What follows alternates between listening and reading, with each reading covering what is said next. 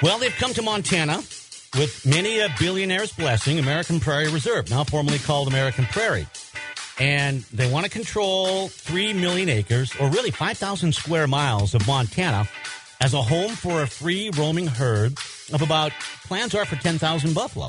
Uh, the group has seen strong opposition from Montanans who object to the loss of productive ag land, caution about the damage the herd can do on the landscape, and object to American Prairie's request to what they would say bend the rules in their favor.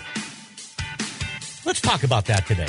Let's talk with the folks from American Prairie today. Pete Geddes, Vice President and Chief External Relations Officer on Voices of Montana.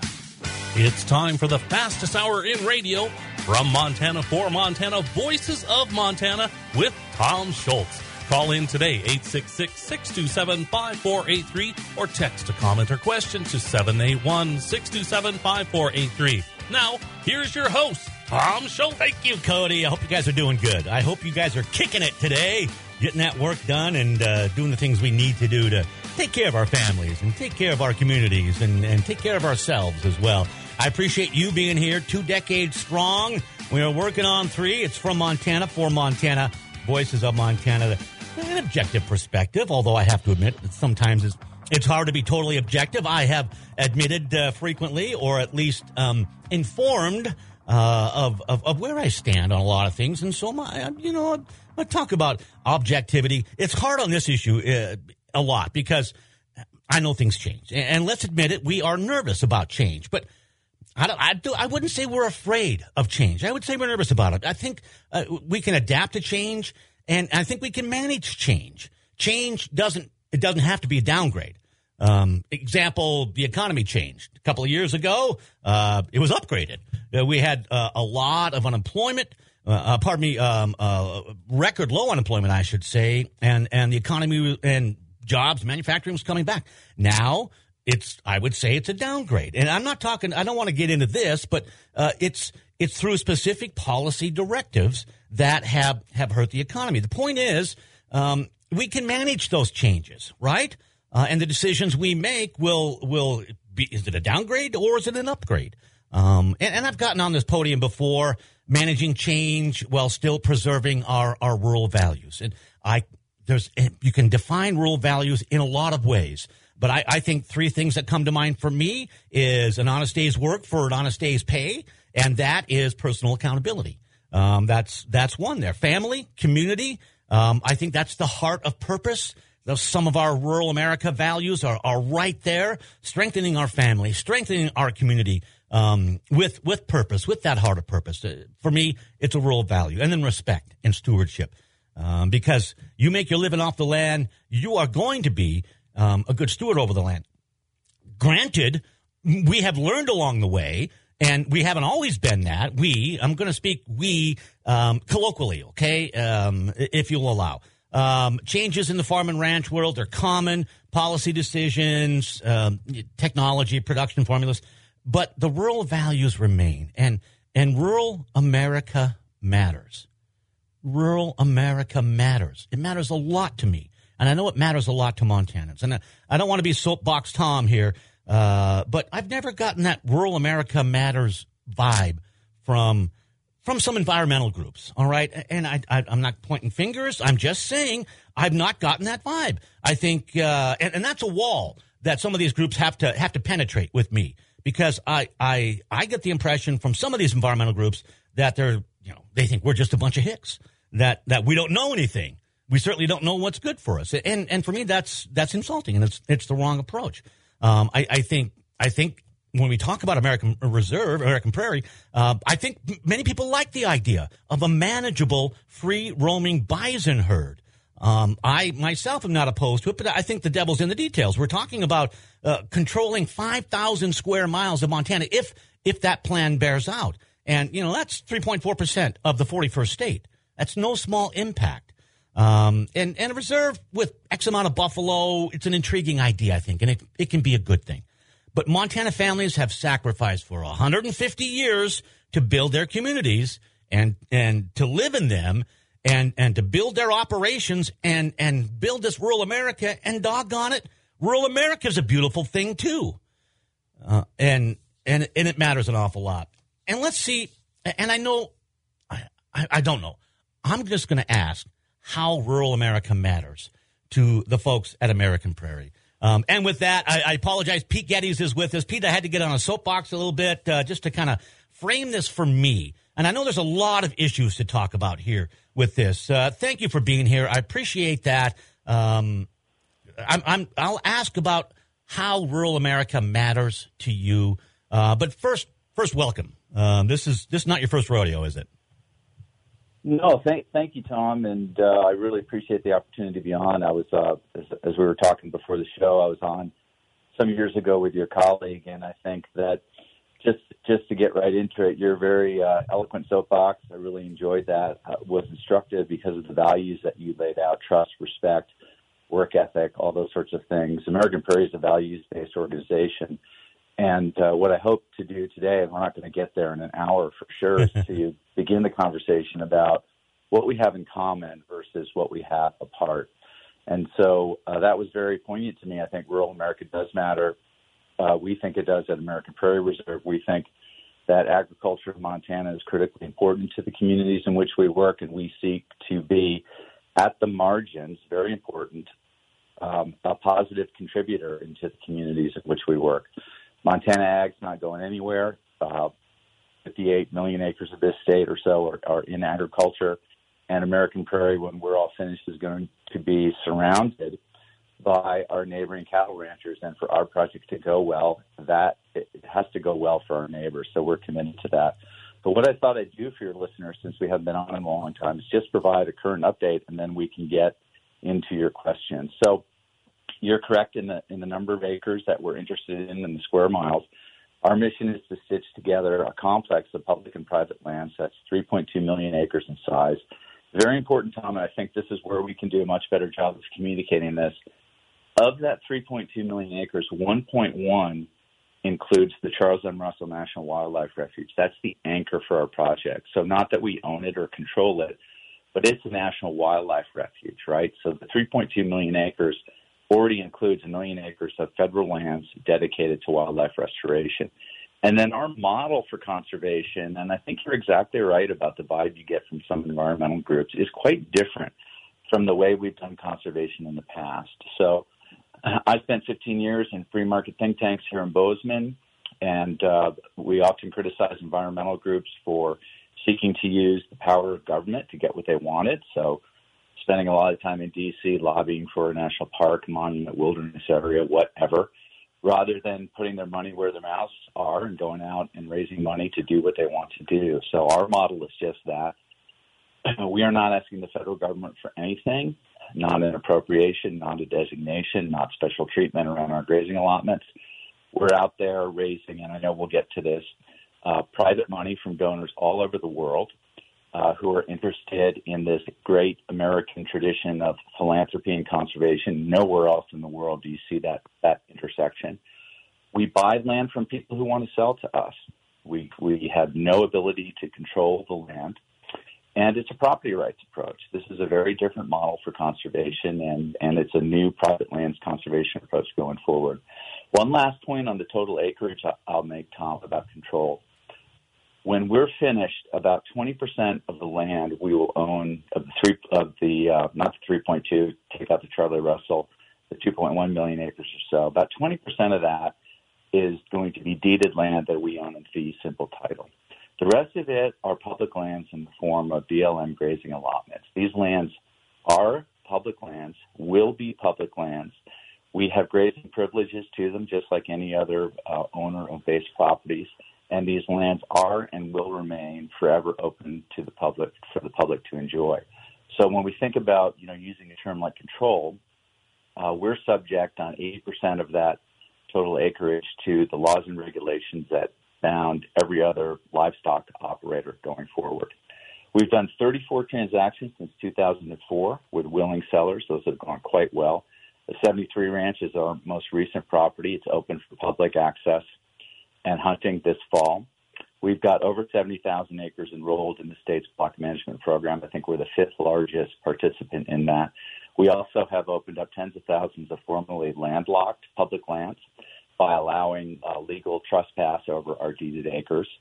We we are run uh, by Montanans. We've got a staff of 50 divided between Lewistown, Bozeman, and then up in our project area. We have 15 people who live on the properties with their families. They participate in their local communities. They go to church. They go to kids in school. They shop in local stores. And our National Discovery Center is now open in Lewistown. It's a multi-million dollar private investment in Main Street there, open to the public. Um, we think it's going to be just a fantastic community asset there.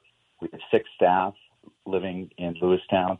That number will grow. That's our national headquarters. Our Bozeman office is not open to the public, and we invite people to um, to come on in and, and, and see that fantastic facility. So that's just an overview of where we are. Now, happy to happy to go in whatever direction you'd like.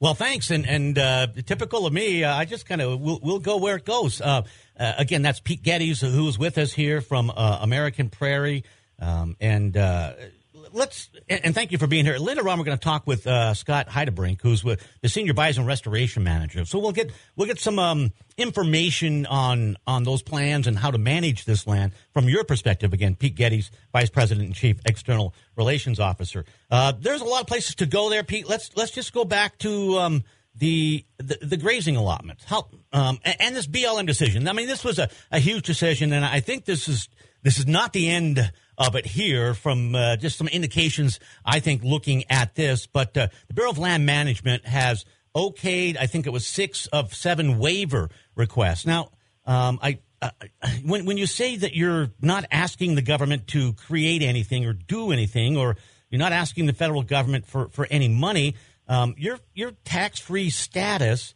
um, as a you know nonprofit does take money out uh, especially production. If you're taking production agriculture off um, off the board, so to speak, which you have uh, to a certain degree, um, your tax free status um, does take money away from um, the public coffers, doesn't it? Yeah, so so that was a two part question there. Yeah. We, we can start with our, our tax status and then go to the BLM decision if you'd like. So we're organized under the internal under Section 501c3 of the Internal Revenue Code. So we are a uh, uh, a nonprofit uh, charitable organization. Uh, the nonprofit code of the of the IRS is longstanding in America. They're non, you're familiar with nonprofits. They operate all over this country, doing all sorts all sorts of things. And it's true that donors get a tax deduction for any contributions they make to American Prairie. We pay all our property taxes. We pay business equipment taxes, all that sort of stuff. We're exempt from um, in, in uh, business tax. That is true. So I think that you know that's a, that's a whole separate uh, kettle of fish, if you will. If people are upset about our nonprofit status, then you, you sort of get into an argument about uh, changing that at the federal level. Uh, I just you know I, I don't really have an opinion on that. We are what we are, and uh, and we're totally open and transparent about that. On the BLM decision, this is really important, Tom, because we get this all the time that that we're getting special favors from the BLM. The only special favor we've gotten for the BLM is a is a multi-year uh, process that most traditional ranchers would get resolved in 90 days. So if, if, people want more of that special treatment, they're welcome to it. But what we're trying to do is uh, on our BLM allotments, uh, substitute cattle for bison as the grazing animal, and that's permitted under the BLM regulations, and we're confident in the legality of that decision. We think the BLM has done the correct analysis. Here's something that's really important, Tom, and I invite you and anyone else to come to, to come to American Prairie and take a look. Not only have we had bison grazing on our BLM allotments for nearly a decade, but bison graze all over the American West on BLM allotments. This is something that's not new in any sense. And people who are concerned about the condition of the range when you have uh, animal grazing year round, as, as we do on our Sun Prairie unit, I just invite them to come on out and take a look. The condition of the range is either better or worse. That's just simply an empirical question. And the BLM analysis of our uh, range management with our bison, you can talk more with Scott about this, is that the range improves. This is not a surprise. Bison are native grazer, very well adapted to uh, the northern prairies, and they utilize the range slightly differently. Now, when I take legislators out to tour our bison pasture, which is 30,000 acres, no interior fence, year-round grazing, surrounded by a wildlife friendly perimeter fence that's got a hot wire in it, they have a hard time finding the animals and they wonder what the big deal is there. And the reason that is is because we stock our bison at a very, very low rate. We always use the NRCS most extreme drought conditions because two reasons. One, we don't want the range to be impaired, and two, it's a huge reputational problem if our bison are constantly pushing those fences. So our bison management has to go very well. And we have 800 bison on our property. We lease uh, 80, almost 90% of our other ranches are leased out to local ranchers. We've got something like 10,000 head of cattle on our properties leased to local area ranchers. A little bit lower numbers this year because of the drought. We imagine that will continue well forward into the future. Our bison growth plans are very gradual. This is one of those areas, as you, as you and I talked uh, right before the show, where we could have done a better job communicating this. 10,000 bison is an aspirational goal. We don't think about that anymore. We think about uh, getting bison, as many bison as we can, that won't damage the range on large contiguous units. It's very expensive for us to bison manage to manage the bison, so we want to consolidate those herds. So with this BLM decision, now moving to that by 2025. I tell you what, stand by. I got I got to take a break, Pete. Um, and and I appreciate sure. uh, the information there. Let's come back and talk more about that BLM decision. Um, and Sounds then good. yeah, and and and then uh, Pete says you know uh, they want to be real transparent. So you got a question? Call us here at 866-627-5483. You want to text a question? 781-627-5483. American Prairie today on Voices of Montana, and we're back with more in a bit. When you work the land, you know out there in some far corner of a field, there's an old steel fence post that has your number. And that's when you should have ours. We're your certified Firestone Farm Tire dealer. And when you need service, give us a call. We're specially trained and equipped to handle all your on farm, in field tire repair and replacement needs. Firestone and Tirerama, the leader in the field. Only at your local Montana and Wyoming Tirerama store.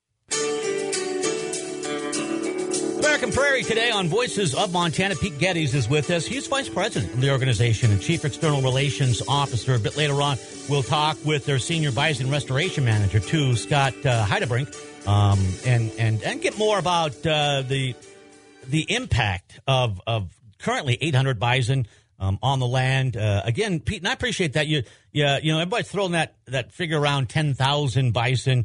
Uh, but that's you guys. Uh, then you just say you're you're sort of playing that by ear.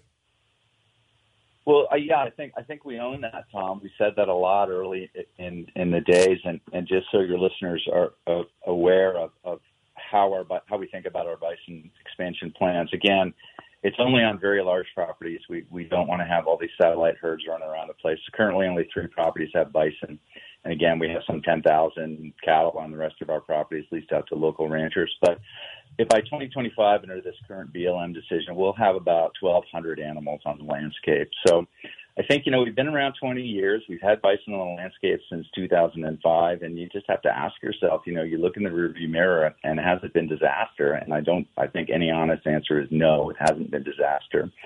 The listeners might be interested to know that we've reached, uh, we're in year coming into year three now, the settlement with the Phillips County Conservation District. They may be aware they passed a bison ordinance, and we spent about five years hammering out an agreement around disease testing and monitoring and sampling. And we think that's a fantastic step forward. We believed we had the legal high ground in that case, but chose not to take it into court and rather work out a settlement because we think that's how you get relationships to a better place. As you know, they're based on trust and they take time. There's no shortcutting that. So this settlement with the conservation district in Phillips County, where they now have, you know, transparent access to all our disease testing and records, we, they're invited over to our bison handling. Scott can talk more about this. I think it's just a, a really good step forward and. 10,000 bison, maybe, but this is another 25 year project where we still have to assemble the land. Um, and so, what people can expect to see on the landscape is a very, very gradual increase in the number of bison. So, the BLM decision uh, recently released, I think it was about uh, just a couple of weeks ago, as a matter of fact, ha- has given um, uh, the final okay for American Prairie to to uh, graze bison. Um, the criticism of that is that uh, some groups believe that um, in doing that and removing their allotments from agricultural production for rewilding and uh, ecotourism is, is, is what they'll say that a new precedent has been set with uh, BLM grazing laws. Uh, this this is probably a bigger battle. Are you going to? And now the original request you had I think I think 16 allotments in there. You pared that back uh, to seven. You won on six of seven. Um, are you going to continue this? Are you going to again? Uh, maybe re up that request for those other um, nine or so allotments? I don't think we'll go back to that original request. And, and again, in hindsight, that was an error on our part. It was just too big, too much, too fast. And, and, and that's why we pared that back. Again, our bison management strategy is, is to put them on uh, big acreages, so minimum of 70,000 acres where we can get them to exhibit their ecological impact, positive ecological impact on the landscape, and we can control the management costs. So what people should expect is we continue to operate as our mission. We're a mission driven organization, and, and our mission is to to get the native grazer back out on again as big as landscapes as, as possible. So we'll let this BLM decision settle and then figure out what our next steps are. But just for example, Tom, every rancher who leases from us, and they're in a three to five year leases, so they're long term leases, they know upfront what our plans are. Nobody gets surprised when um, when and if we're going to put bison on the allotment and and uh, a rancher has to move his cattle off, they'll get many years of notice. There's no uh, sort of bait and switch with these leases. People know exactly what they're getting into, and generally they're very grateful for the grass, and we're very grateful to have them operating on our on our lands. It's a it's a win win. Um, there another criticism that come has come up and. And, and and thank you for allowing us to address this, Pete. Uh, I appreciate that. Um, uh, the free roaming status of, of the bison herd. Um, right now, uh, I think they're kind of considered uh, as livestock. So uh, you've got to test them, and that was part of the agreement a few years ago with Phillips County, um, and and be responsible about that. If that turns into a free roaming herd, then it becomes wildlife, and then and then your li- liability on that is um, completely reduced. Um, how? Yeah, yeah. How do you respond yeah, to that? Yeah. So here, here's the short story of the status of bison in Montana. Nowhere in Montana, with the exception of Yellowstone National Park, are bison classified as wildlife. You may be aware that the state legislature in the last two sessions has passed a number of bills making it uh, essentially impossible to classify bison as wildlife outside of Yellowstone. So our bison are domestic livestock. This this notion that they're free roaming is correct only in the sense that they're free roaming within a 30,000 acre pasture surrounded by a fence. So that's how our bison move uh, around. If and when the people of Montana would like to have a, a herd of bison classified something different as wildlife, then they're going to have to work through a state process. We'd be, I, I, that's our goal is to have bison as wildlife, but that's not our decision. It is totally not up to us, and we're happy, more than happy, to run our bison as livestock for forever, essentially. So that's the that's the status we don't spend any time lobbying the legislature. I know there was a bunch of hullabaloo about us being cahoots for the Bullock administration. That was just uh, just not true. We were one of the largest participants in the state's block management program. We were one of the the biggest uh, you know grazers of the public lands in Montana, and and uh, it's no surprise that we'd be in contact with uh, the administrations of, of of every sort of stripe as we are with the Gianforte administration we have interests and we try to align our interests with uh, the governor's interests, particularly around public access and enjoyment and employment in rural areas. Um, I'm looking at um, a, a, document here that came out in relation to a lawsuit filed by United Property Owners of Montana um, and the Fish, Wildlife, and Parks Department, um, where they, uh, I think a settlement was enacted after this where they have shown and have seen emails because they requested this um, that that members of the Biden administration were working with you guys despite the FWP saying that we are not working behind closed doors with with American Prairie. Um, talk about this case and talk about um, uh, you know uh, the settlement on that. Yeah, so you know, I I, I don't have uh, I can't see the emails that you're referring, so I really don't know. But uh, we were in close connection with the uh, Bullock administration, not the Biden administration. I think that's Pardon what me. that lawsuit was around. Pardon me. Because uh, I recall that uh, when Martha Williams was head of Fish, Wildlife, and Parks, they started an environmental impact statement process to explore bison as wildlife. So, of course, we're interested in that.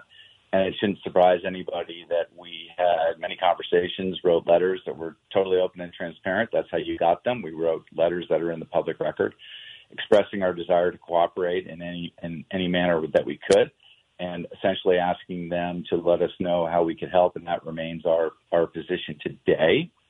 That we would like to collaborate and be helpful if we can. Otherwise, we keep our heads down and, and stick to our knitting. So I don't know why the Gianforte administration settled with UPOM. You'd have to ask them about that. I don't understand those dynamics at all.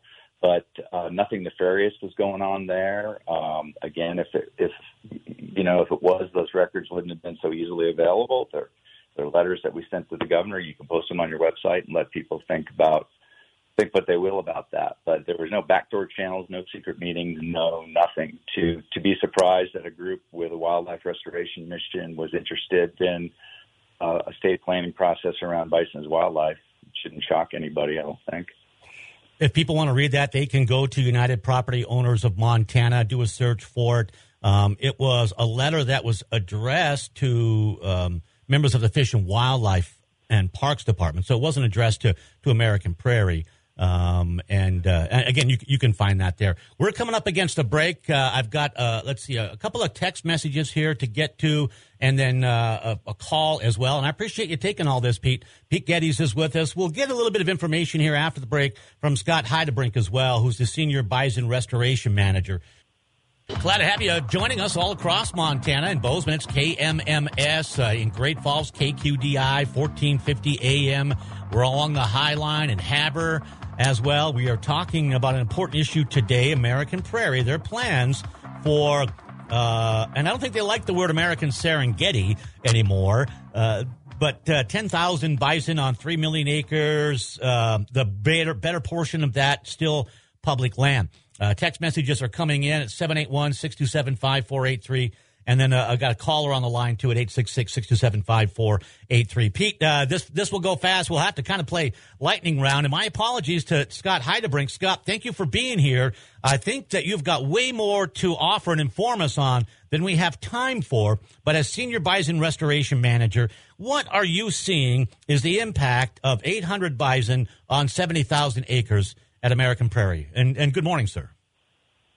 Yeah, thanks for having me, Tom. Um, yeah, I would say most of our the impacts we're seeing, all of the impacts we're seeing are positive. You know, we're seeing um, riparian areas improve, um, and mainly that's because our bison are not spending a lot of time down in those riparian areas. They're going to get water and then getting back upland. They move about three and a half miles a day, and uh, so they're moving a lot, and not spending time at water. So uh, what we're seeing is uh, plant diversity increase to some degree, and then also those riparian areas improving, and we're uh, meeting and or exceeding all the state and uh, BLM standards that are required of our allotments. Um, the proof's in the pudding. Uh, where where do we see the proof of that? Um, so anybody can get those assessments from the BLM if they request them. Uh, they can also come out and visit us. Um, I encourage anybody to come out and check our check out our Sun Prairie allotment, where we have uh, two BLM allotments that have had bison on for over ten years, and uh, things look real good. Even through the drought, we're looking real good. Just like everyone else, we we reduced our stocking rate for the drought, but uh, yeah, I encourage anyone to come out and look at our allotments. What what have you what do you learn, Scott, from from what's going on in Yellowstone National Park? Um, I I referenced and we did a, a show on this as well. There's an ecological assessment. Um, the the park there, I think. the Big problem there is overpopulation. MSU did a study on that as well, and and uh, they have noted um, several uh, denigrating conditions to to the landscape because of that. How does that inform um, what you guys do? You know, I'm I am familiar with that research, and uh, you know their their populations there. I would say you know, largely it's a completely different ecosystem, different management, and uh, we're we're managing our bison as livestock, and so we have a lot more control over uh, what those bison are doing on the landscape, and we're able to uh, address anything much quicker. And so I would say it's it's kind of like comparing apples to oranges. There, uh, we're we're just very different in management and and uh, uh, the region. So so yeah, things are just quite different for us from them. Scott, uh, stand by. Why don't you stay on the line, Pete? Did you want to um, ask Scott a question so uh, that that we get out of him what you think we um, we need to hear? Yeah. Hey, Scott. Good morning. So I think one of the concerns that we hear is is about the condition of the range from having year-round grazing, um, which you've addressed a little bit. But could you talk a, a little bit to people about how we contain our bison and what your plans are? the fences that we use. And then I think let's circle back to the that Phillips County Conservation District settlement. How is that going from your perspective?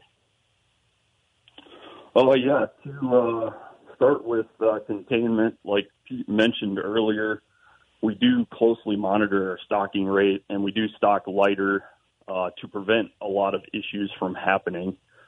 Um, but our main perimeter fence is it's a four wire fence um, with one electric wire. We've had really good luck with it. Uh, we do a lot of maintenance on that fence. We're we try to get around the entire 80 miles of fence uh, about every 10 days, and so we're constantly monitoring that, working on it, uh, and working with neighbors if there are any issues. And then, uh, Pete, what was your second question? Just about how the Phillips County Conservation District settlement is going from your perspective. Right. Yeah, we to start, we we had a pretty robust uh, disease testing protocol uh, before we reached the agreement with Phillips County. Um, we just added a bunch of testing to that um, to address any concerns uh, neighbors and the community might have about bison having diseases. The agreement's going great. Uh, we meet a couple times a year with the conservation district. I occasionally attend meetings with them. They come out, tour the range. We give them any escape records we have of bison that have gotten out, uh, any disease testing results that we have, and and to date we've had no uh, no positive tests for diseases of concern. And and that's a big thing um, that, that's of concern here as well. Um, I'm, I'm going to throw this one your way, Scott. Uh, again, it's on the text line here at 781 627 5483. Uh, could you please explain how they expect neighboring ranchers to appreciate the grizzlies and wolves necessary to control the numbers when they reach thousands of bison free roaming there if it's a wildlife refuge. Um, those grizzlies and those wolves are also going to be a problem. This is me summarizing here um, for for our ranchers. Um, how do you how do you plan on uh, dealing with that? Yeah, so uh, you know grizzlies and wolves would be under the management of either the state of Montana or the federal government. We have nothing to do with reintroducing them.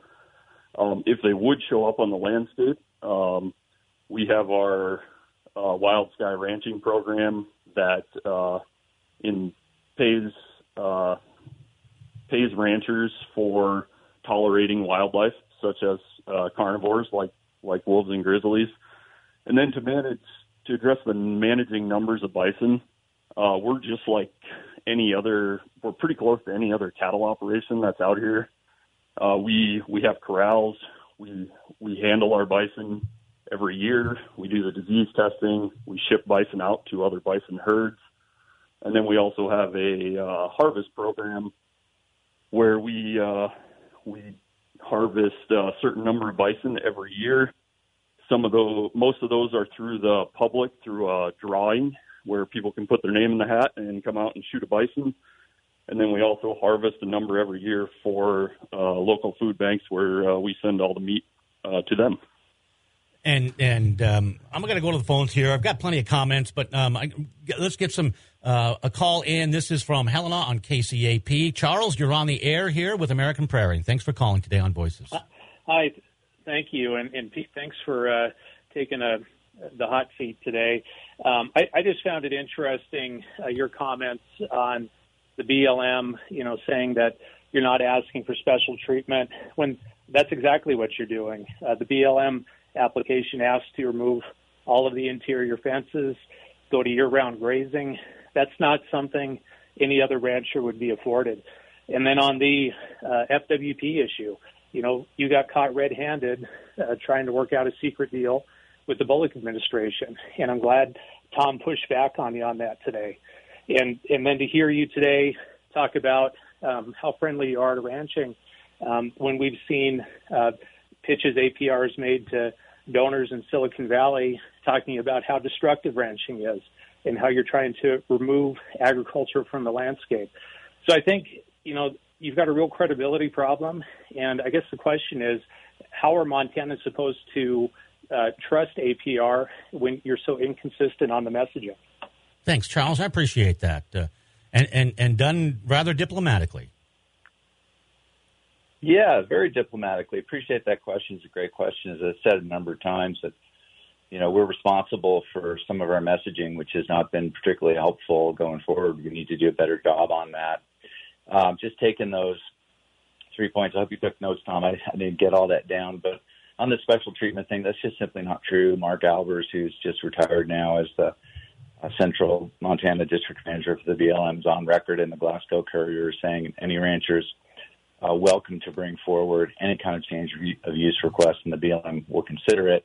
It all hinges on what the condition of the range is going to be. So if you think you can run a cattle operation with year-round grazing and no interior fences, you're welcome to convince the BLM that that is is going to go the way they want it to go in terms of rangeland health. There are lots of cattle allotments across the American West that have year-round grazing to them, so there's there's no special treatment here. Um, we don't believe uh, that agriculture in American Prairie is a binary choice. It's it's not a zero sum game. We win, you lose, vice versa. We think uh, we know that we're going to have to do a much better job of building trust with our neighbors in order for our conservation project to be ultimately successful. That trust building just takes time. There's no substituting it. You can't do it with with fancy PR and marketing. You got to do it with on the ground relationships like Scott Heidebrink is engaged in with the neighbors around our bison pasture, with the Phillips County Conservation District, with Fergus County Commissioners, Garfield Petroleum, all that kind of stuff. And we have people on the ground who are advancing those relationships. So that's just going to take time. It, it may take uh, decades.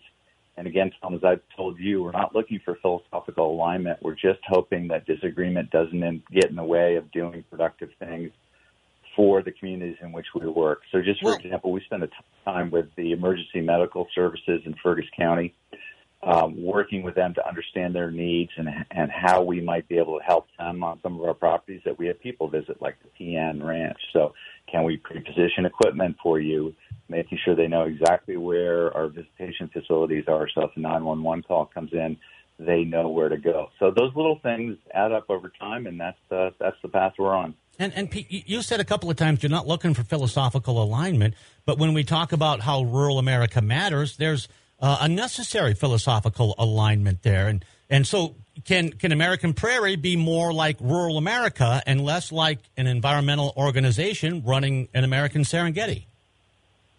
Well, I think American Prairie is what it is. We are who we are, you know, and and we don't try to be anything else. We don't try to fake it. I grew up in New York, Tom. I don't wander around in cowboy boots. I spent a lot of time in Washington D.C. in a blue blazer and tasseled loafers. You know, I don't pretend to be anything I'm not.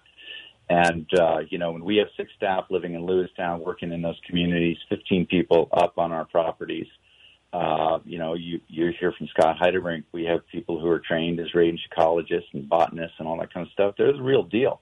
And that's how those relationships move forward. And that's how we, we, uh, get to a better place. It's, it's through deeds, not words. We don't talk about it. We just do it. So there's a little bit of a, you got to trust us in this and see how things go. I think you know one example of where we made a ton of progress with the hunting community is around our public access. You know, the fifth largest participant in the block management program, um, access to hunters, uh, access to previously landlocked lands. Five years ago, there were a lot of people in the hunting community who were very skeptical of what we were going to do around public access, and we've gotten there just by doing what we say we're going to do, and that's what we do. Um, I, I got to take a break here and then come on back. We probably won't have a ton of time. Uh, I do have a question when you when you talk about um, you know, growing up in New York and, and not running around in cowboy boots, I, I, I get that. I can appreciate that. But I want to ask the question about, um, you know, how long have some of your donors spent in rural America? How, how do they value rural America? What do you think? Um, how do you define rural America? Pete Geddes is with us, Scott Heidebrink as well. It's American Prairie today on Voices of Montana. Back with more in a bit. Montana hospitals make a promise to be the safety net for their communities. When you're in a car crash 100 miles from a hospital, you hope someone's coming. Here's Curtis Harper of Logan Health Cut Bank. A year ago, our county ambulance was at a crossroads. Our local hospital stepped up and said, We'll run it. If we didn't, more than 3,000 square miles would be without an ambulance. We had to figure it out. Today we're saving lives in Cut Bank, and now we're helping along the Highline too. It's one more way our hospitals are keeping their promise to Montana. Pete, I appreciate your time. Pete is the Vice President and Chief External Relations Officer. And then also, still on the line, Senior Bison Restoration Manager Scott Heidebrink. Scott, we'll have to circle back with you. I know you've got uh, probably a little more to offer there. There's some more questions. Want to get one comment here um, and to close this out from the text line, the letter from APR. Um, and again, this is in reference to uh, discussions with uh, members of the Bullock administration through the FWP um, discovered the letter from APR was pressuring the administration to do APR's bidding uh, for free roaming bison on the CMR before Bullock left office. At the same time, the administration was vowing they had no discussions in the works. Uh, and I think that has been uh, proved out as well. Pete, thank you again. I know it can be hard, uh, but um, and, and and and change does take us by surprise at times. We only have like a, less than a minute here. How much time? Have your donors spent in rural America? How does rural America matter to them? Yeah, that's a great question, Tom. I think rural America matters a great deal, and it's been undergoing change, uh, sometimes dramatic change, for a very long time, as rural areas do all over the world. If you look at Europe, the uh, you know the, the mechanization of agriculture, the substitution of capital for labor, the massive increase in productivity, international trade bills, et cetera, et cetera, all drive change that can be very unsettling. And, and I get that. We understand Montana's rural communities, towns of 100 people, uh, plus or minus one or two kids in the school, matters a great deal. Uh, our donors care about the prairies like all Montanans do. And one of the reasons we're working where we're working is because uh, those prairies have been sorted for a very long time very well, and they remain in their native state. So our donors are interested in conserving an ever a, a vanishingly small slice of a really underprotected biome globally. It's a globally important conservation project, Pete, and that's our. Thank you so much for that. We're we're out of time. The lady's already talking, uh, so the, the show's over. Scott Heidebrink, I, I, appreciate you being on here as well. Pete Geddes, uh, thank you. Uh, I look to conti- uh, look forward to continuing the conversation with you. Thanks, Tom. Appreciate it. Yep. Scott, Pete, thanks you guys. And thank you for being here. Open phones tomorrow.